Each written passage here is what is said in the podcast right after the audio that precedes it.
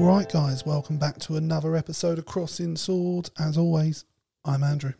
And I'm here to ask some uh, deep questions. Well, not that deep, but topical questions, relevant, questions, and top uh, uh, political questions. Yeah, I think that's the idea for today. We wanted to talk about current events, how we're feeling, what we think about what's going on. How are you So- feeling? Pessimistic, I guess, apathetic, perhaps as well. Best you can hope for in Brexit, really.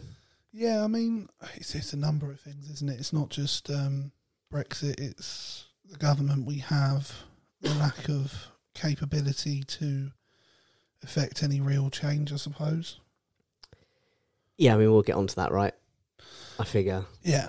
Um, I mean, in the last week, we've had uh, the party conferences for Labour and the Conservatives. I only really looked into those. I wasn't particularly interested in looking into any others. Haven't had 'em yet. Most of the others. Well, there you go. Then that's probably why I didn't say anything. Um, not to say that I potentially wouldn't watch them. I just No, but there's there are obviously these these are kind of taken over as the tertiary party. I think the Green Party is probably becoming the new third party, but it is still seems to be headed Labour, that way, but they're uh, still not significant enough. I would say It's still re- it's still a red and blue split. Yeah, um, and I, to be honest with you, I don't know if at the moment if we had a general election whether it would change much. Well, this is what I wanted to. This is what I asked you. So I, I, I sort of one of the things that I wanted to say to you was, you know, and I will. I mean, we can get into it now if you want, but I'll get into it more. But do you think Labour can win a general election? I'm, to be honest, because of how much ground they've got to win back and how unprecedented that big a swing is. I mean, before it hadn't happened since pre-war. I'm thinking um, before Boris Johnson's government did it. Um, and I don't think Keir Starmer's popularity has risen enough at the moment to feel confident that they would win. Well, I have one. I think there's one big problem in the in the Labour Party, um, but we'll we will come on to that at some point, I'm sure. Let me just uh, bring out my Please do. it's just just a few talking points, not so much notes. Please don't think I've I've prepared anything. Um, one of the things I did quite like was um, during the conference, during the Labour conference, or possibly before it, they were, they were discussing Starmer's options as a, a leader, as a prime minister, and whatever, and and obviously the fact that he's a he was a lawyer, yeah, if, for want of a better term, um, for the He long was- time. I mean, he was the head of uh, he was chief prosecutor. Yeah, he's, yeah, he's, he's- he's, it's an impressive lawyer. oh, He's a fancy absolutely. lawyer. Um, But- I- yeah, sorry, continue. well, no, one of the things that was a, a, a sort of Starmer opposer said on the during a news channel, a news item was um, they said, you know, how would you describe Keir Starmer? And I thought it was so telling. They said, um, they said he's honest, you know, he's hardworking, um, but he's not a politician. well, And you're like, Yeah. well, there you go, yeah, that's, yeah, uh, that is the worry. The, the problem is when you've got someone in opposition, um, and especially in power as Boris is. And there's a lot of things I don't like about Boris, but I can give him credit on quite a few other things that I think he's far more intelligent that he, than he leads on. He's incredibly charismatic. People like him, and he is God some- knows how. I really don't and know he how. has somehow managed, with everything that's gone against him, to garner this persona that he's fighting for the people, that he's one of the people, ultimately he's looking out for everyone and not just the elite. When his actions point to the complete opposite. Well, I know. Well, I want to bring. I want to mention this that uh, during the in, an interview during the conference, and um, you must have seen. Well, you know, you not you must have, but you may well have seen the clip where um, he says uh, it's essentially, and I am not fra- paraphrasing. what He says it, but he said, you know, don't forget about um, cancer rates, which are up Yeah, obviously because of the backlog of the of the NHS, but, but cancer rates are up. Forget about average lifespan, which is down for the Yeah. first time in a long time. He said, forget about ca- uh, cancer rate, forget about uh, lifespan. He said, you know, we've delivered in the, in the one place that counts. He said, wages are up. However, the thing is, and that's great, wages are up, but the rate of living and the new national insurance tax, which they promised wouldn't come, by the way, have essentially meant that relative to cost of living, wages It- are down. I watched something yesterday, and I wish I could remember what the two words were, but there's a difference. It was nomin- nominal and something else, and basically what it means is what you were Uh, explaining. yeah, nominally it's up. yeah, yeah, The so number it- is up, but in terms of what your outgoings are, they've also increased higher Yeah. than the level of It's what they're higher than is. yeah. The wages haven't matched the rate of inflation, No, they haven't. and what so basically in real terms, People are earning less. wages are down. Yeah, So the your big claim is is just a load of crock shit. Yeah. But the thing is, it, it doesn't even matter because even when he did the Andrew Marr show, which quite frankly is a bit of a sham of a show in terms of holding people to, or Aye, but Marr any did a decent job. But he did. Um, I mean, I'd give him credit. I saw a couple of clips, and he did try to call Boris out on lying about that very issue Yeah, he said the wages are up, Um, and he said, "Well, because he that's just a said lie." you're blustering He now. said that's he said that's a lie, and he said no, it's not. He said yeah, but compared to when when you look at the rate of living and when you look at the the tax increase that your government has imposed, despite saying you weren't going to, yeah, yeah, absolutely. Um, but the thing is, the problem is we sit here and we talk about Boris in these podcasts, and to a degree it feels pointless, just in the sense of it hasn't changed anything. Like he lies, he does whatever he wants. I know I saw a he great clip. has a huge majority in Parliament, which means pretty much on top of the extraordinary.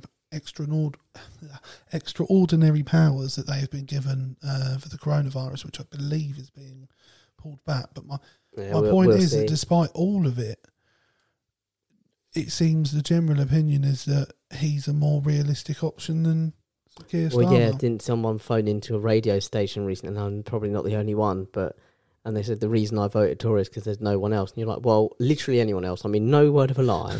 uh, literally anyone else right now. Because it's the thing. Like in the past, I'm not a Tory voter, no, and I, I don't I don't agree with generally the Tory policies and the Tory way of life. Yeah. But in previous years, I would never have necessarily judged that much about someone being a Tory voter. It would have been a difference I can get past because you just go, well, we all vote different ways. We all have different opinions on life. What these guys are doing under Boris's government and Boris's cabinet are so dangerous to this country. And politicians, yeah, they've always been dishonest and they've always stretched the truth and trying yeah, but they the flat out lies that like they tell, all-time high now. and the you know these are the masters of of to, to quote a, cur- a common expression. These are the absolute masters of pissing in your face and telling it's raining. The fact that they are so dangerous again and again and again. Yeah, it if someone to turns around now and says they vote Tory in th- for this Tory government since Boris has been leader, yeah, I I can't get past that. I'll, I, how- I Uh, the will thing say is, I can understand what you're saying. Um, the only problem I have is I watched. Um, because I want to know why. I watched Owen Jones at the. Uh, he went to the Tory Party conference to try and interview some of the MPs and cabinet members, but he also interviewed some of the uh, Tory supporters, yeah, members. and most of them, I mean, they they appeared. I don't want to be disparaging. They appeared middle class, clearly had money, um, were dressed very well, and in general, what they believed in or what they said they believed in was a right to self determination. They believe in the power of the individual, and I know that's the overall conservative belief that people should work for what they Right, get right. Oh, well, no, and in, and in some ways, I don't disagree with that. Um, and then when Owen would push them on, you know, well, then why are you supporting a government that's just cut universal credit? And then they're going, oh, you know, with these people, they need to manage their finances, and there's an ignorance there. But when they're confronted with it, all of them went, well, yeah, then wages should go up, really, shouldn't they? Interesting. Um, But I did. I said the thing is, is you know the whole like the whole, and I think that's a that's a great way to describe the, the kind of the Tory mentality, the voting of the Tory mentality is, I- you know, the, the self individual thing. And I've worked for what I've got, I but the difference is, well, I just said the difference is, I think, is that's really easy when you've got a platform to start from. But when you're at the bottom and you don't already have that leg up, I, I absolutely, you know, there's a huge difference. If if mum and dad Um, are going to give you, you know, several thousand pounds, and they're going to give you, uh, you know, the ability to get on the property ladder and all this stuff and that, that's great. But you've, you know, you're saying, "Oh, I worked for this," yeah, but you didn't. You worked for Well, it from a certain point, I, I, I but you had a much better starting point than someone down below who you say, "Well, I got here." You can get them. It's like no, because they didn't have the same starting point. You didn't start the race.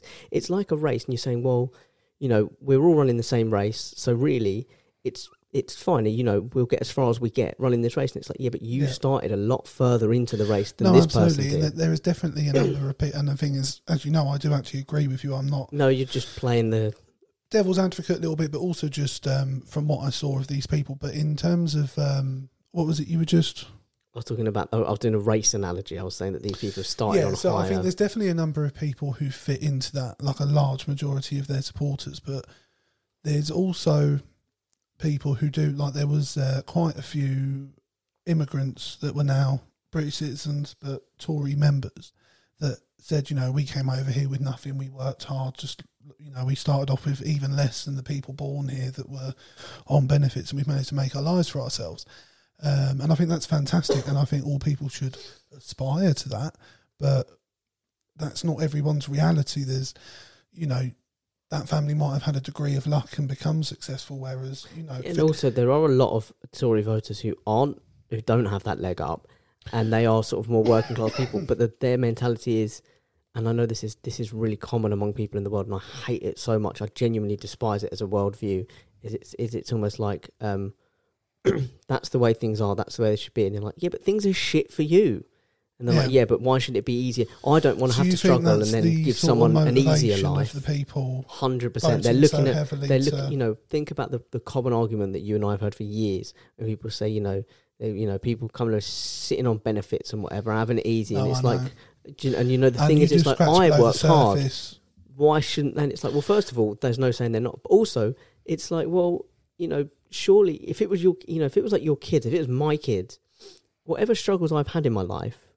I don't want them to have the struggles. I don't want them to have the same barriers to overcome that I did. I No, want things to be. And, like, easier and fairer for them. I mean, not to go off on a tangent, but it sort of rolls into something I actually, funny enough, was talking about with my partner yesterday because we were talking about obviously we were sort of long, not long term planning, we were just talking about the future. And we were talking about you know how expensive it is living in this country, especially in Mm. London. Mm. Uh, my partner works full time. I've just got a new full time job, um, and we were like, even with our joint salaries, we will be able to afford to get our own place together renting, but we won't be able to afford to have a kid. yeah. Um, and then we said like the ridiculousness of the situation that we would be better off if I got my partner pregnant, leaving her, and her getting supported by the state, and we would we'd be we'd be better off financially. And it's Yeah, and That's that's, the the, That's the thing. That's the biggest because thing that I want from my political people, views. most people don't want to use the benefit system. It's an embarrassing degrading. experience. It does feel degrading. No, it's never. It's degrading. I Um, mean, it's. I mean, I mean, PIP, it's which is the new yeah. Tory reform. Um, not not even Johnson. This is going back to Cameron and that. It is fucking disgraceful. Oh, I completely agree. You know, ringing Um, people with, uh, you know, who have, who have, you know, double amputees and being like, "Well, can you prove you can't walk?" And it's like, "What the fuck? You think I grew Yeah. my legs back?" and what people with fuck are you cerebral palsy being asked repeatedly to prove. Yeah, well, that that's been a video that's been in the news recently for sure. Been doing the rounds. Yeah, I mean, we, we discussed it earlier in the week, and um, I mean, in fairness to Jacob Rees-Mogg, and I do say that very lightly, I felt he handled it reasonably As well as well. one can. Yeah, Well, I think as well as well the PIP thing. I've I know a number of and like literally I kind of like joined in on a discussion and debate where it was like a group of people that were all shared experiences who all knew someone or were someone who suffer hugely from um like anxiety, f- um you know, face to face anxiety, going out, doing stuff like that. Yeah. and the government have all, and you know, and PIP have said, well, you need to come and have a face to face assessment. And then like, but it's literally in the notes. It's in the medical this note. You know, the whole reason that I'm being referred Yeah. to for this by the medical practitioners is because I can't do that. That's Yeah. why I can't work. That's why I can't. Well, you know, I can. You know, there are still some jobs, but that's why I need to claim this money. yeah. And they're like, you need to come in and do it. And it's like, but do you not see the fucking idiocy of Well, it? Well, that's the thing. And would that then get used against them if they do turn up to the meeting? Well, it says in your notes that you Yeah, can't do face to face interaction, but Absolutely, it would. Well, you've made it here, so I think you can make it anywhere. yeah. No, absolutely, it Um, would.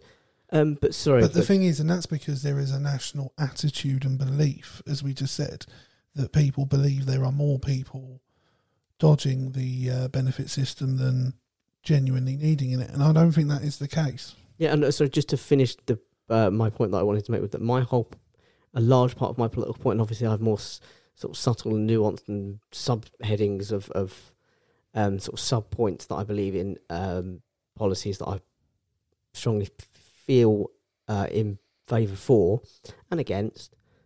But I I believe strongly that in in in, what would be considered a civilized world in a first world country, which we're not even, but even in a second world country, Yeah, that anyone, and never mind coupling up, that anyone working full time should be able to afford to live. They should be able to afford a place, yeah, a roof over their head. They should be able to afford food. Yeah. They should be able to afford heating and electricity. They shouldn't have to choose between these things. They shouldn't have to be picking up second jobs and No. second hustles to achieve those things. That's the bare minimum. Anyone working any job, I don't care how low skilled it is or whatever you want to phrase it, if you are working full time hours, if you are working 35 plus hours a week, you should be able to afford to live. See, what's funny about what you just said um, was you said these low skilled workers. Well, during the pandemic, we were suddenly key workers. We I know, were the most me- important people, and then suddenly now, You're back to being low skilled Yeah. workers. And let me put this back on you because Boris Johnson spoke about um, in his in his speech. He spoke about the whole leveling up program. yeah, and he spoke about we're going to move to high wages, high skilled jobs. So we're Yeah. going to promote, we're going to try and push people into higher skilled jobs. It's like, okay, but that still doesn't fix the problem. You've moved everyone up a scale, but then who's going to fill the ones at the bottom? yeah, Either the chain falls apart because there's no one at propping it up, or you have to start acknowledging the thing, or we're just right back where we are, where the low skilled workers are getting no pay and they're not, not able to live. But do you think the reason we don't take the correct action because it is fairly obvious, isn't it? It's just pay people more money, and I know that Mhm. means cost of living goes up as well because obviously services have to charge more to afford the wages. Um, but even if you introduce something like universal basic income, Yeah. would make a massive difference. If everybody was entitled to a small amount of money every To month top up. that topped up their income, it would add so much freedom to everyone's lives. Um, people would be more productive because they wouldn't be panicking about money all the time. I know, and do you know what the really obvious thing about where to get that money from? And I, I do sound like a l- proper liberal lefty snowflake on this one, taxing big corporations. taxing the rich. Do you know that? I was I was reading a report that says uh, an economist, uh, a mathematician, has done a report recently. Um, mostly, I think, just because, or they've been they did it a while back, but they're promoting it because of the Pandora papers that have come out in the last week Yeah. or so, and they were talking about the number of billionaires that exist in the UK, not the world, Mm. that are, that are registered in the UK, and each one of them could give every single person who's living below the poverty line in the UK yeah, thirty thousand pounds, and they would still be billionaires. they would still not drop below the billionaires state. They'd still have Yeah. they even if they and bear in mind, think about this. Even if you drop below that, you've still got nine hundred and ninety nine million pounds. But if they you're not destitute. if they you? if they gave thirty thousand pounds to every single person living below the poverty line, they'd still be billionaires. So you're talking about where's there's money for it? Fucking there. That's where the money for it. And I got so angry watching Boris Johnson's speech at one point. Well, I didn't watch it, but I was sort of reading the report because at one point he said, um, "And what do they want to do? They want to uh, tax the rich until the pips squeak." And it's like, yes, yes, absolutely, we should be fucking taxing the rich. People have been getting poorer. People have been losing their homes. People have been going hungry. There have been more families having to choose between feeding their kids and putting the heating bill on. All the meanwhile, during the pandemic, the Tories have handed out billions of pounds, not Yeah. millions of pounds, billions, Billions. of pounds to their friends. No, I know. Um, and the funny thing is, So the money's there. even the working classes join in on not wanting the status quo to change because of aspiration. They believe that there's a chance that they might be a higher class or upper working class or middle class one day. So they want to be able to protect themselves Well, if they get there. Um, but the, if we somehow find a way in this country of turning working class people in on themselves, There's a genius thing Um, that, that working class people, the, the mentality that, that seems to be working, that, that and it's why the right uh, are in power more often than not. And it's amazing when we grew up. You know, we grew up with a Labour government, so I just thought that was the norm. yeah, I never realised until a bit, and then and then the Tories came in, and I was like, cool. Sometimes it's Labour, sometimes it's the Tories, The and I never realised that actually, funny for the most the is- part, it's Tories. Labour was taken down by a left movement, really, because the world became more woke and our behaviour in foreign affairs became more un- more intolerable to ourselves above anyone else. Yeah.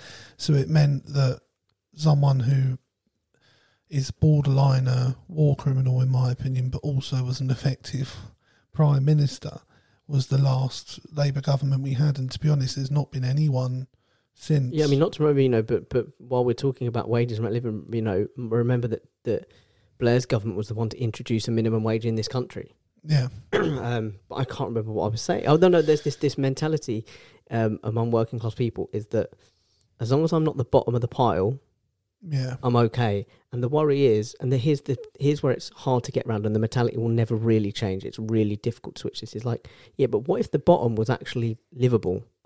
What if the bottom wasn't so bad? Rather than being in this horrible dingy bottom of the barrel mold everywhere kind of thing, what if the bottom was actually just, you know, a middle class deck on the cruise liner or whatever analogy Yeah. you're using? It's like, what if the bottom, and then you're the bottom, along with loads of other people, Yeah. but actually you have a better quality of life than you did before when you were above someone else Yeah. because the rate of everyone's gone up.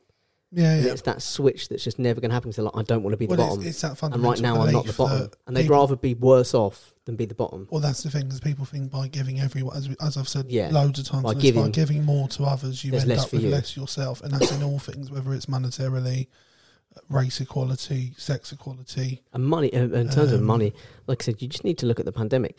You know, talking about there's no money for this, there's no money for that. You know, there was billions got given out for billions, billions of pounds got yeah, spent on couldn't give our PPE. nurses a proper pay rise Billions got spent on PPE that wasn't usable. to companies that had never worked in that field Yeah. months before. Um, So there's money. There's the money's there, I definitely. think another part of the problem for me, And the rich got richer. The money's there. I can remember pretty much my entire life. The general narrative in the media has been the problem in this country is immigration. Yeah. and that led to a success in Brexit. Um, and it lead it still seems to work in terms of whipping people into a frenzy that immigration is still the problem in this country, to the degree that we didn't want to bring in immigrant HGV drivers. For the recent fuel crisis. Yeah, and that Boris couldn't do it because we were taking back control of our borders, and yet he would have had to have welcomed. well, and then he did. thousands- He did offer it. Yeah, but he's not going to offer more out, is he? No, no. But the thing is, he put he put out. He said we'll take three hundred, and most of them, by bear in mind, last Christmas Yeah, because of because of Brexit and the queues in Kent. Last Christmas, there were hundreds of lorries on a runway in Kent. I Kent. remember that. Yeah, So it's like, do you really think they're going to rush back to do that again for No. a country that doesn't appreciate them or want them, that will kick them out the second they're done? No. And also, he offered 300 people that opportunity, 27 took him up. And I think the other side, of And the that's surprisingly high. that lambasts that issue is, in a sense, by being part of the EU and immigration being such a natural flow, especially being at the time one of the most econo- economically powerful countries in the world, and we have an NHS, we were a place people wanted to come. And so, in a sense, gelling together and becoming, I'm trying to think, I can't remember the right word, but when people come together and it's, you force it upon them um, I think people feel invaded. They feel, and it just compounds on that issue of the media constantly pushing that narrative. I'll tell you what's become the new. Um, I mean, immigration will always be top, but I'll tell you what, in, in the wake of Brexit, because now we can't really blame immigration. We still do a little bit, you know, and Priti Patel, to sending back the boats and whatever else, this ridiculous narrative. Also, breaking international law, by the way, there is an international law that the UK are signed up to that says that even if an even if uh, an alien or or a migrant enters a country illegally, if they declare themselves to the authorities, They can't be you have to um, process them and uh, you have to review their migrant status. Like obviously, most like this government will unlikely will undoubtedly say no,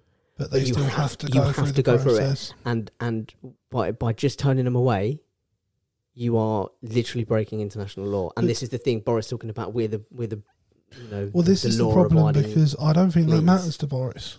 no nothing matters to Boris. Um, we have brazenly gone back on promises we made during the Brexit negotiations. We're trying to change the deal Mm. now, post agreeing it, um, and now there's rumours The oven the ready deal that was all ready to go. Yeah, way, yeah, yeah. and now the French are apparently lean, leaning on us to drop our changes um, over the over the fuel crisis and the gas crisis and the And when you and you look at the fuel things like crisis. you know, the Tories in the latest manifesto promised to to um, pledge to greener living and Yeah. whatever. How did they do that? By scrapping the um, the emissions policy out of Yeah. our deal with Australia. Yep. So we're out of the EU. We we get a new trade deal with Australia. Australia say, yeah, we don't. We're not. We're not signing up to that with the with the green deals the in place, problem and we went okay because you just- hold all the cards. it's just going to be more of the same because now that we've left the EU, everything has to be up for grabs. Yeah, So the NHS being privatised, but it's just a matter of time. It's already happening anyway. it is already happening. Um, so it, it's going to happen. And do you know what's really point. scary about it? Is it's the, it's the way it's being done is is underfund it. brazenly Well, it's well. un, you know it's underfund it so that it fails. angry at it. So that when you introduce a change, people are willing to pay for it. Not willing. They'll never stop and go, "Hang on, this was free and this should be free." They'll go, "Yeah, but at least it works now." Yeah, yeah. And it like, but it doesn't work. That's Yeah. sort of the. And if they'd have funded it properly, it would have worked. Any, anyway, I'm getting Yeah. sidetracked because the other thing what I was saying is immigration was, but the newest um, thing, the flash thing that you can put in the papers and gets people speaking up, is um, the woke culture. The, you know, the cancel culture, the woke Yeah. culture, and it's like woke is used thrown around as an insult by the right, and you're like, well, but if you examine it, what does woke mean?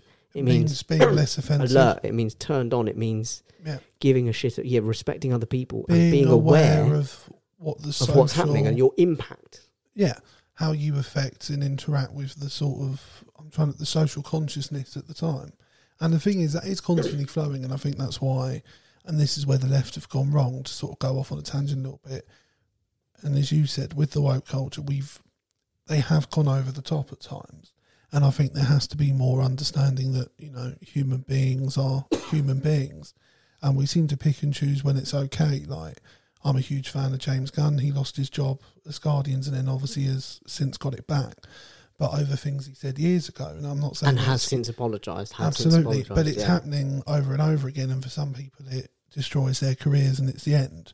But others, they're lucky enough to come back. But I think it's made the left so unappealing to the general public that they have nowhere else to go other than to the conservatives or nowhere. or to the right. Or yeah, or people just become apathetic and don't Or um, engage. and you and um, you know, one thing I I took away from the conference as well. Um, if I could just go, f- is Absolutely. um, you know, Nadine Dorries, the culture secretary. Mm. Um, Is this the one that went on as a celebrity?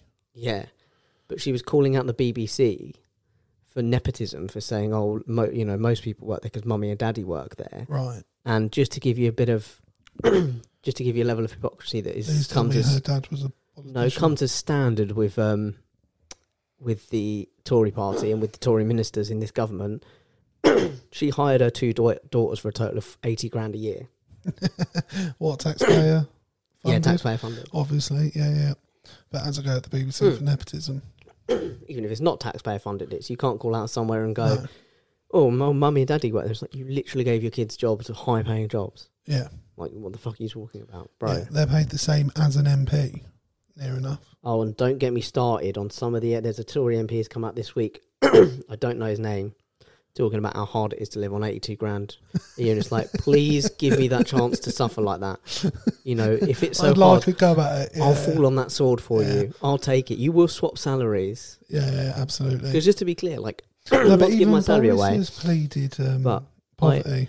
if not to give my salary away, but if I worked three years solid, saved up every single penny, You didn't wouldn't touch have it, the same I amount. still wouldn't have as No. much as they earn in a year. Four No, years, and that- and just about. But once you add on expensive, no. no, but if, yeah, it's mad. Yeah, and Um, also and even Boris has pleaded poverty, hasn't he? He said he can't and that afford one, I was to live say, on yeah, prime it's 150 salary. grand a year, and it's like it's so tough, and it's like you can fuck mean- right I mean, off. if I'm being honest though, personally, and this isn't anything for Boris, it's just for any prime minister, I don't think that's necessarily a huge sum of money to be paid to be the leader of the country. no, but what it is, I wouldn't be angry if the prime minister earned a mill a year, for example. I'll tell you what I want. I'll tell you what I want to impose. Considering heads of banks are on silly money, If I think I was- the leader of our country should be. I mean, this would never go through Parliament because they'd never vote for it. You'd never get all the MPs enough MPs to vote for it. But if I was Prime Minister, Yeah, I'll tell you what I'd table. I'd table a bill that said MPs earn minimum wage. And if you can't live on that, well, then you need to reassess minimum wage. yeah. I mean, the problem is, though, obviously, that's not going to happen. No, it's never gonna By having it being just enough money that it's worth a certain level of person attaining, they're not going to ever let themselves be at the same level of those of us, the plebs. No, and I- like that's what I says. You're never going to get all to vote for it. But No. for me, it'd be like you should be in the job, and also it would deter all the ones that want to be. You should be in the job because you genuinely want to make a difference. You're not there to make Yeah. money. The money that you make is just enough to get by. You can live on it Yeah. Com- comfortably. Like that's the aim is that Yeah. you live relatively comfortably. But you know, you know, none of this like second homes, lots of fucking private jet Do you know holidays, what? all that, That shit. was like, something I wanted to talk to you about. Actually, was um, the the situation in this country. I mean, I know people personally who do it, who stockpile homes, oh yeah, who uh, live off of the rent of multiple. dirty, hate it.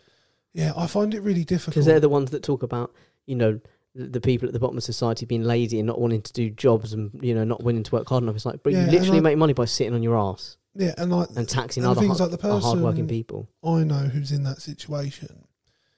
They they and their partner both had very successful careers, earn a lot of money, and that's how they were able to afford to buy the Mm. amount of properties that they had. But obviously, it's one of those where they keep getting like the mortgages are being paid off by the rent of the property. Um, so that gives a suggestion of how much money they had that they could. Afford that. But so in their case, I but I still find I'm very uncomfortable with that. You can still like them as people, yeah, but that actual practice, I don't like. I I don't. don't, I don't. know. I think it's wrong, and it's why like my mum started watching at home uh, Slum Landlords and Nightmare Tenants. Yeah, yeah. And one of the constant things you get are these people that are living like very close to the edge that own multiple properties that are completely ruined because they get a shitty tenant. And now I do feel sorry to them to a degree, but then part of me's like, well, that's your own fault for overreaching. You should have been happy Yeah. the fact you owned one home, let alone Yeah, I, I, I face the fact that I realistically, there is a good chance I will never own a home. No, the, the the only chance I will have will be when my mum passes away. Yeah, but that's just. I mean, Yeah. like, there's a good chance you can you own multiple homes. I and I listen.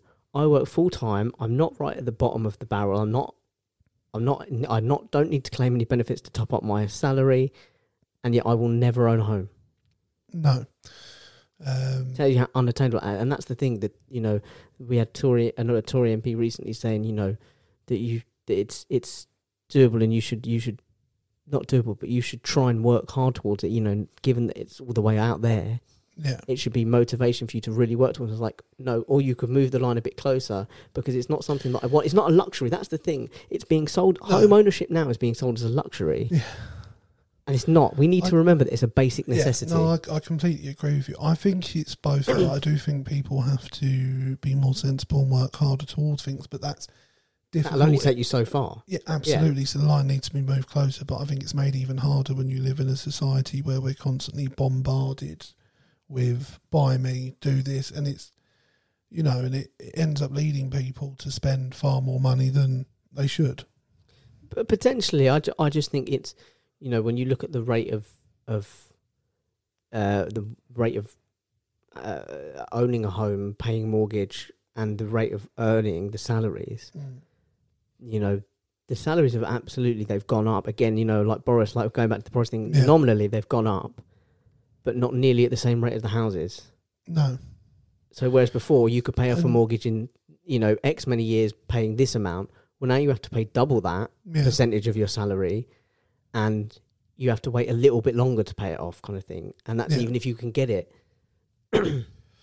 I don't know how you bridge the gap, and I don't know if I'm being honest if we ever will. Like I said, I'm not even confident that we'll get a change in party in charge of the country when the next election rolls around. And I, part of me wonders whether the the problem is, and I think I mentioned it to you before. I wonder whether the fact that Keir Starmer is in fact Sir Keir Starmer goes against him. Uh, possibly, possibly. There's a couple of things I want to ask you before Yeah. I kind of move on to Labour, if you don't, if you don't mind, not to no, kind no, of no, dictate the. The flow of it. Um, I think uh, just to this one, and this isn't. Uh, I don't want to take this moment as an "I told you so," but for anyone who knows me, will remember all the way back in 2015, 16, I said if they if if Brexit is successful, they'll gun for the Human Rights Act. And this week, Dominic Raab announced that they want to scrap the Human Rights Act, Of course they do. uh, which I think is just the most despicable, deplorable thing. Well, what it means is things for the average everyday worker like me and yourself, our lives Everyone. could get a hell of a lot worse. Everyone, right now, we have What it a means, is, basic leg to stand on like things, legally. things as little and as big.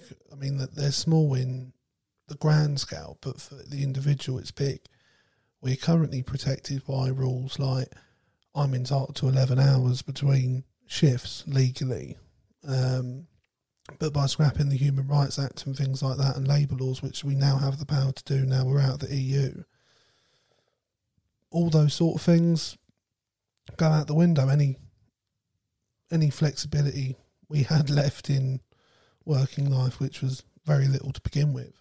Not just working It's life. There's gone. there's certain things that the human rights that say that, you know, Or Politically and, um, towards the rest of the world. you know, it, it you shouldn't be subjected to. So whether that's uh, just as a just a, literally, I mean, I cannot express myself just as a basic human being. Whether you are, you know, they they could they could. I mean, I know it sounds dramatic, but they could torture you, yeah, and there's nothing saying. You know, they say, well, we needed the information that we thought we had.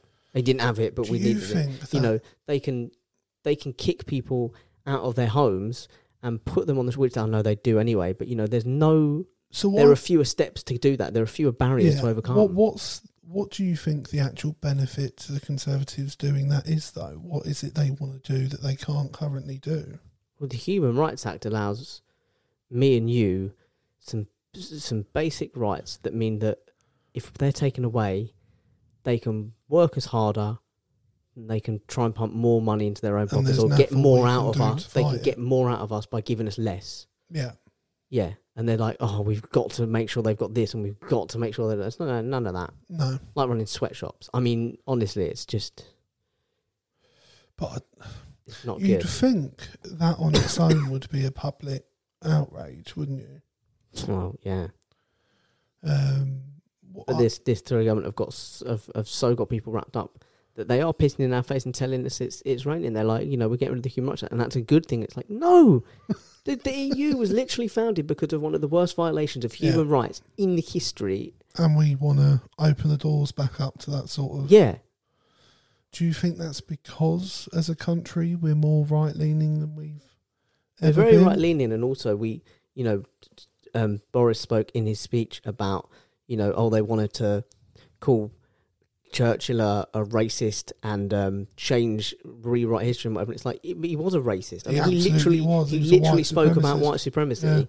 Um, so we're not changing history; we're just bringing it to light.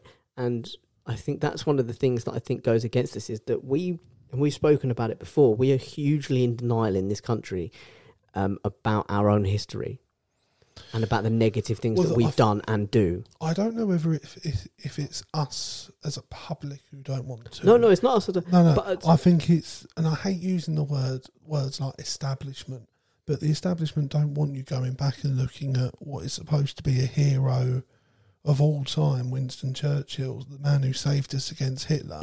if you start scratching beneath the surface and going, well, wait a second, he committed Well, just that, genocide you know, of millions of people in India and he sent thousands of soldiers to about- their death. we all want to talk about how the fact that we, we will. Oh, sorry. if if we if we start doing that, we're going to then start scratching beneath the surface because. By comparison to Winston Churchill and the image they portray, our current politicians aren't fit to wipe his boots. So if we start scratching beneath that surface, we can start. Well, also, I was gonna say, I think. Um, oh, I just completely lost my train of thought. We're saying Chur- oh, no, Winston no, Churchill. You know, we also we want to go. Well, we were one of the early. You know, we were one of the earlier countries to to promote uh, the women's vote and the women's rights, and we were one of the. f- You know, we were one of the first to have a kind of integrated black and white country before the um, you know before the Americans. And it's like, okay, but let's look at all the other shit that we did that was Yeah, not good. Let's look at all the other areas where we were quite far behind the grade and the scale. And again, like you said, they don't want us opening up those. They don't want us opening up that kind of worms. no, they don't want us opening up old And I, wounds. but what it means is we have this such a warped view of ourselves as Britain that you know we we're like.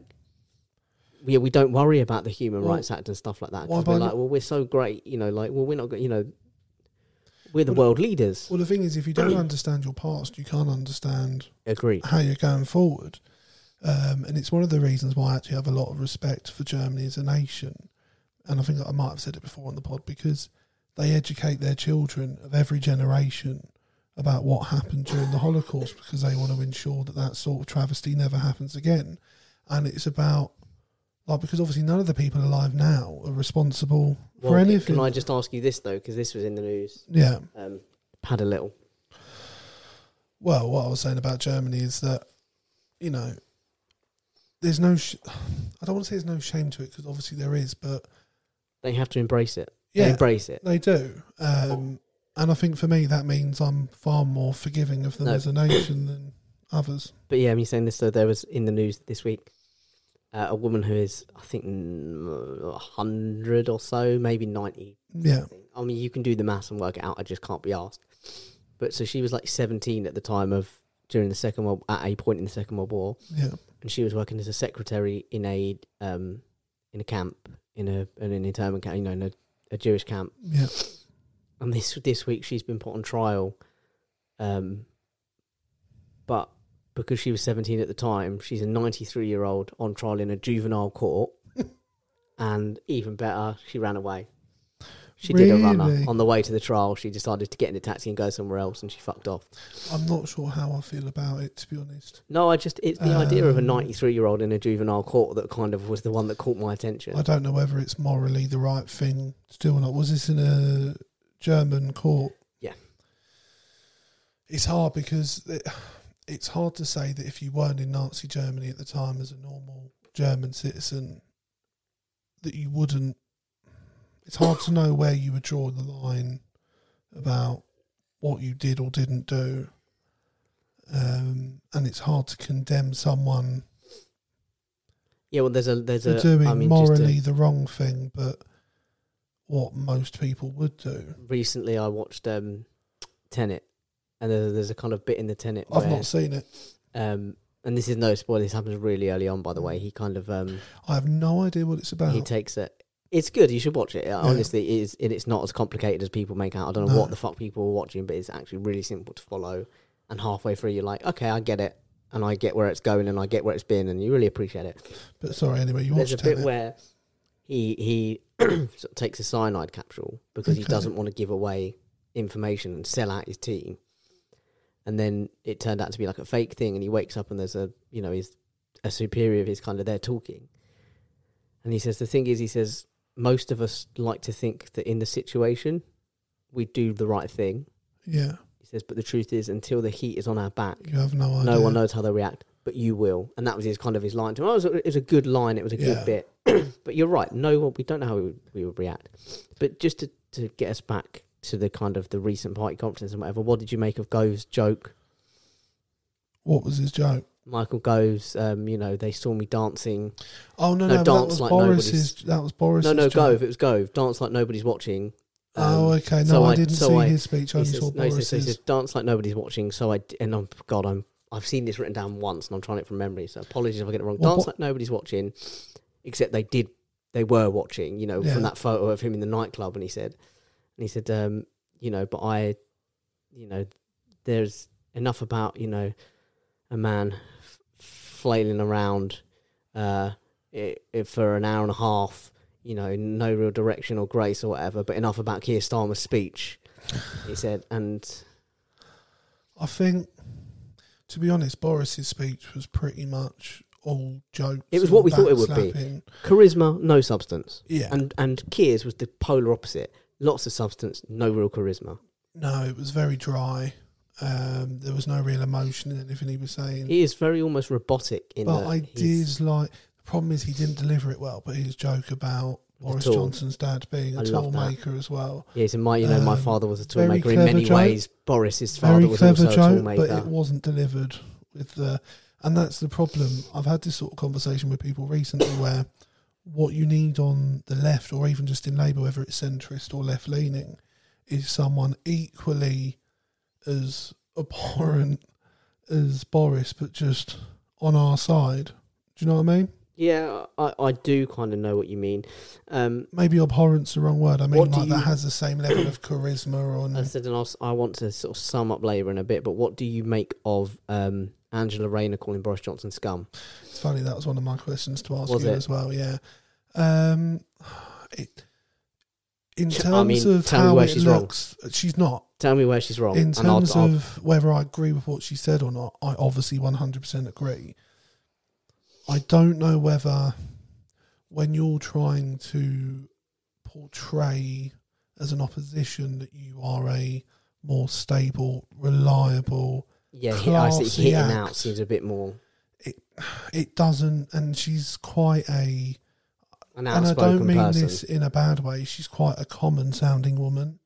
Um, she doesn't sound like a conservative. She's got a accent. I like I just think it. I just think she's Um, well, not just the accent, but I think she's she's human. So when she gets passionate, It just She gets automatically comes passionate. out, and I, and I think that's something we need to see more of in politics in general. it's why I like. However- It's why I like her. It's why I also like Jess Phillips. It doesn't on the, on, jive, for Labour. jive. It doesn't jive with what I think the Labour opposition is Nothing we use for the trying, word jive.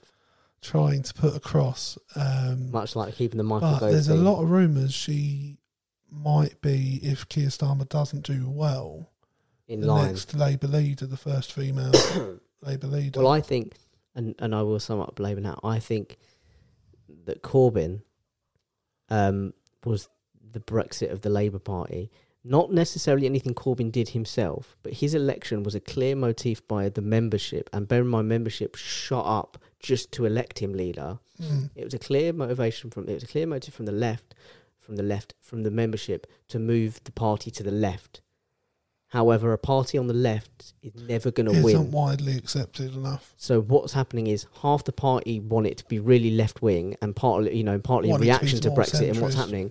And the fact is, they need to be centrist to win. So you've got the ones who have got, and I don't want to kind of because this sounds like I'm putting down the ones who are on the left and who are against the centre. But the f- the fact is, the ones on the centre do kind of have their heads screwed on a bit more, and they're looking at it going, it's not about being this left Labour socialist.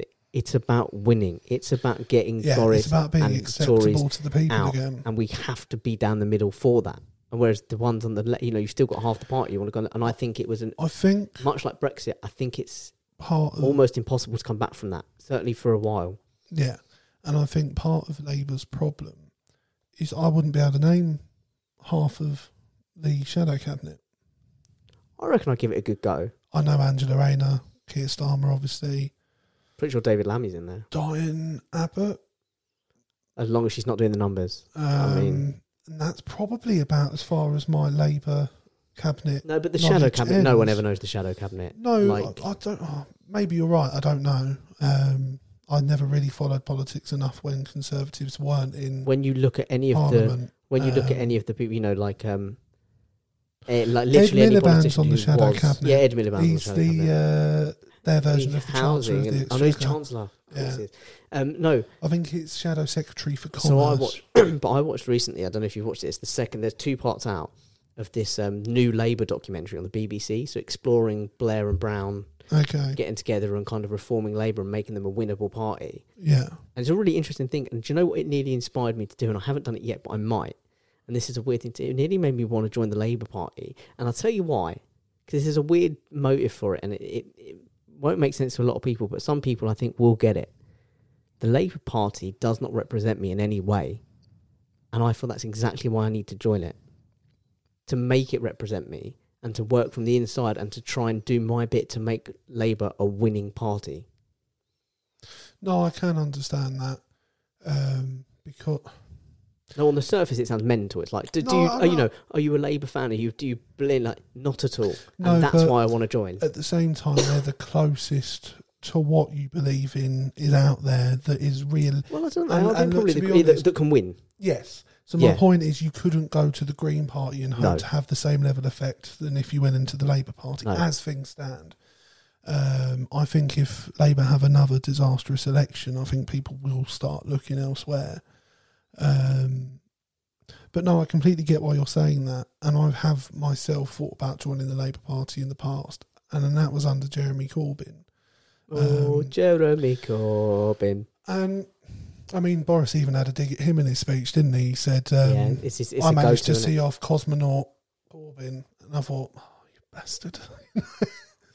um, but looking And don't back, just want to say there was there, no are, real way. there are a lot of Corbyn fans out there who lis- who do listen to the pod as well. And I just want to say that yes, you're right. He was done dirty by the media. Oh, They absolutely. clearly promoted And- against him. and that's the thing. I, and his whole party worked against him, and that and that's part of the problem. I haven't, but I always said my biggest criticism was he never dealt with the anti-Semitism claim. He never dealt with it. Well, it's funny you mention that. I actually read some articles about how um, when he became leader, he wanted to tackle it. But there's a part of the Labour Party, separate to the Labour Party, the people that investigate and deal with it Yeah. within the Labour Party. And the head of the party has the right to change those people, but one, you have to have calls and things like that. And I think something in like a two, it was nearly a two year period until he was able to effect change in that organisation and get his people in. But like they didn't go after anyone, and he was, and he kept Okay, getting, but, I mean, and he kept getting cited by this organisation for harassing them, and that he was. but I just remember all the interviews and stuff when it was like, you, you know, what about then? And he was just, oh, for God's But- sake, this again. As soon as he got his own person in charge of that organisation, the amount of work that was being done to tackle it and the people being removed from the Labour Party and investigated went up dramatically. Okay, well, I, I, So I he was- that. um, but that's not what the media portrayed. So it's not. But I'm this not is the clever thing about didn't- Boris. This is the clever thing about Boris, because there is a prime example. Jeremy Corbyn was, uh, you know, if that's if that was the case, and I don't want to try and say it wasn't. Um, But if that was the case, Jeremy Corbyn's worked hard to make change and make effective Yeah. change. It doesn't matter what you do; it matters what the public think you do. Um, and fundamentally, the other problem was he didn't have the support of the important people in his party. The vast majority of people didn't support him, and staffers were act like there was these leaked emails and texts from um, high-ranking staff members in the Labour Party that were supposed to be supporting Jeremy Corbyn to get elected. And there was periods where Corbyn's um, popularity were polling at a level where they thought they might actually get a hung parliament or Labour might actually win and they were all beside themselves. They weren't happy. None of them wanted Corbyn to be prime minister, um, and that's part of the problem. It's unfair on him that they didn't get behind him or give him a chance. No, but he, said but he also never brought them round or But when I said that's the difference is it doesn't matter what you do; it matters what the public think you do. That's why Yeah. Boris spends all his time on his image rather than on Absolutely. any actual substance. like if you compare the intro videos to the two conference parties, one for Boris, one for Keir Starmer. Keir Starmer's was very much one of was quite a humble one, him going around meeting people. Uh, his was very the substance, no. It's, it's Yeah, yeah, yeah. substance, no and charisma. Boris's Boris was all like there was images of like it was like get Brexit done and break the gridlock. And when it came up to break the gridlock, there was a bulldozer going through a wall that said gridlock, and it was all punchy. And it was like there was literally a scene of him with boxing gloves on, box like just punching and this thin is air. the, this is the thing. This is the thing. What I want to say as well, because the the Labour Party, one of the big things that works against them is because half of them are so far on the left, and because half of them are not. Um, people don't know what Labour stands for. no, they don't, and I don't think Keir Starmer's done enough to Be clear on to be the clear on, message. and No. even from his. Like he, he gave out things that he wants to work on, but it was more about what the Conservatives hadn't done and what he believed in as an individual, rather than what he's actually going to try and affect in terms of change. Um, very quickly, I want. I wanted to ask you, and I'm sure, we'll, and then we'll. Uh, if there's anything you wanted to ask, um, very quickly, uh, what do you make of the the insulate Britain this week, uh, blocking motorways and blocking roads and stuff? Because I say this, I think my my opinion on it is this. Um, it is very hard stories that you're reading, you know, about people who wanted to see ill family, about you know all this stuff, and that you know talks of ambulances being blocked and stuff. And it's hard. However, and I don't, I, I genuinely, I'm not supporting this. By the way, I'm just playing a kind of devil's advocate. Just to be, I could not be clearer about this. Just playing devil's advocate. Um, it is making the front pages, and that is it is the whole point of that kind of thing is to make an impact and to get people talking about it. Yeah. Um, Um, also, they did attack. I think it was Farnham Airport, by the way, which has m- thousands of private flights a year, um, and all of the occupants of those private flights, by the way, could fit on one large commercial flight to um, Spain. So, just to be clear, that was the, that was a good thing yeah. because they make a huge. But yeah, uh, what what do you make of that? Just It- quickly, It's really hard. I um, agree with the sentiment. I agree with what they're trying to achieve. And as you said, it's desperately sad some of the consequences of those Mm. demonstrations. But I think ultimately it brings more attention to it. It gets people talking about it. I don't think it ultimately is going to make any difference. But what I would say is I had a thought recently with what's been going on with the petrol pumps and the ridiculous queues and everything like that. There was emergency service vehicles important carers trying to get around people that were Oh yeah, unable Yeah. to get fuel because of the irresponsibility of the general public to go mad. And obviously the papers and the media play a part in that. no. My favourite thing about Wow. that was, by the way, How many people were inconvenienced or died because of that? Yeah, no one knows. And my favourite thing about that, by the way, was the, the government saying, and rightfully so, by the way, because it wasn't a problem until everyone made it a problem. Um, but saying there's no problem, there's no problem, you know, seriously, there's no problem, and then Yeah. a week later bringing in the army, you're like, well, you don't bring in the army if there's no problem, just to be. Well, no, but the problem is we created No, they the had problem. to, but you're like, there's Um, no problem. literally a We have, we've got the army here, Yeah. but it's not a problem. They're just we bring them in all the Yeah. time on everything. Don't worry about it. Yeah. And it was very much they said, "Oh no, we're not going to do that." and also because of the petrol fuel uh, fuel shortages and, st- and the food shortages and the warnings about Christmas and stuff, the government uh, have, have said this week at their conference and stuff, uh, uh, uh, the Conservative conference, talking about all that stuff. And there's literally videos. I mean, you can go and find videos of all the politicians of in, in Boris's cabinet talking about during the Leave campaign. And saying it was never going to happen. All this Project Fear stuff was absolute rubbish, Yeah. and now they're telling us genuinely this is it's their actually stance happening. not just it, I mean it is happening we can see Yeah. that but this is their this is what they're saying now they're saying well yeah it was always the plan that that was going to happen and you're like well apart from when you said it absolutely fucking wasn't, Wasn't going to happen plan? Yeah, it was Anyway. impossible any of these things No, would is, there, happen. is there anything on your No, uh, I'm I'm pretty to- happy to um, end it there. I think we've had a good chat. Um, we pretty much covered ninety eight percent of what I wanted to talk about anyway. So we'll I'm go for the two happy to- percent let's get for a full rounded hundred Uh, percent no, to be honest, yes yeah. the rash has cleared up thank you for asking the only um, thing I was going to ask you is, has your op- how do you feel about your future in this country? uh, bleaker it and bleaker um, I get closer and closer to uh, emigrating every day That's fair. I feel like there's less and less, and I've always, I've always said. I mean, I might go before then. I might not, but I might go before then. I've always, always said, if they do, there's a certain point of privatisation of the NHS. As someone who is has, has a kind of chronic, Yeah. I do have a chronic illness, and that's why I suffer so much. And I just wish you guys would just send me some love and some positivity. We have a Patreon page Um, and a Just Giving page. but if if there comes a point where that and I have to stop paying for those medications, it's like, yeah, I'm outie Yeah, did- this that's country fair. Doesn't represent me That.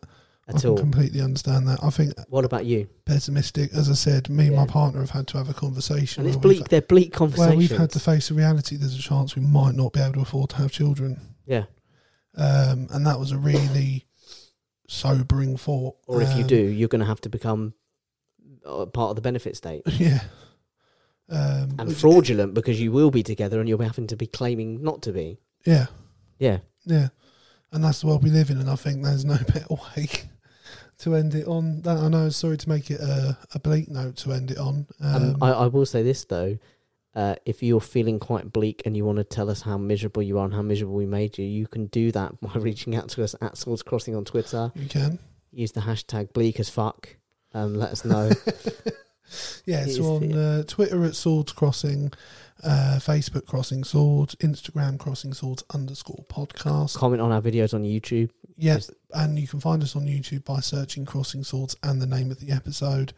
And you can contact us via email at crossingswords19 at gmail.com. Just tell us how miserable we made you and how much how you were having a really good day and we just brought you down for like an hour or so. But please don't stop listening, guys. Don't get that. No, come back. We'll be happy next week. I You know, promise you'll be happy next week. We always do week. a silly episode after we've done the serious ones. We'll have to think of something funny to do in the next week. We'll get if you uh, if you guys all send us like dick pics, we'll rate them next week. Absolutely. I would. I'm up I for would that. as well. I would. I would as well. I would. Oh, mate, I really hope we don't get any. I swear to God, if there's just a flurry of penises. And on that bombshell, we'll see you next time. Bye.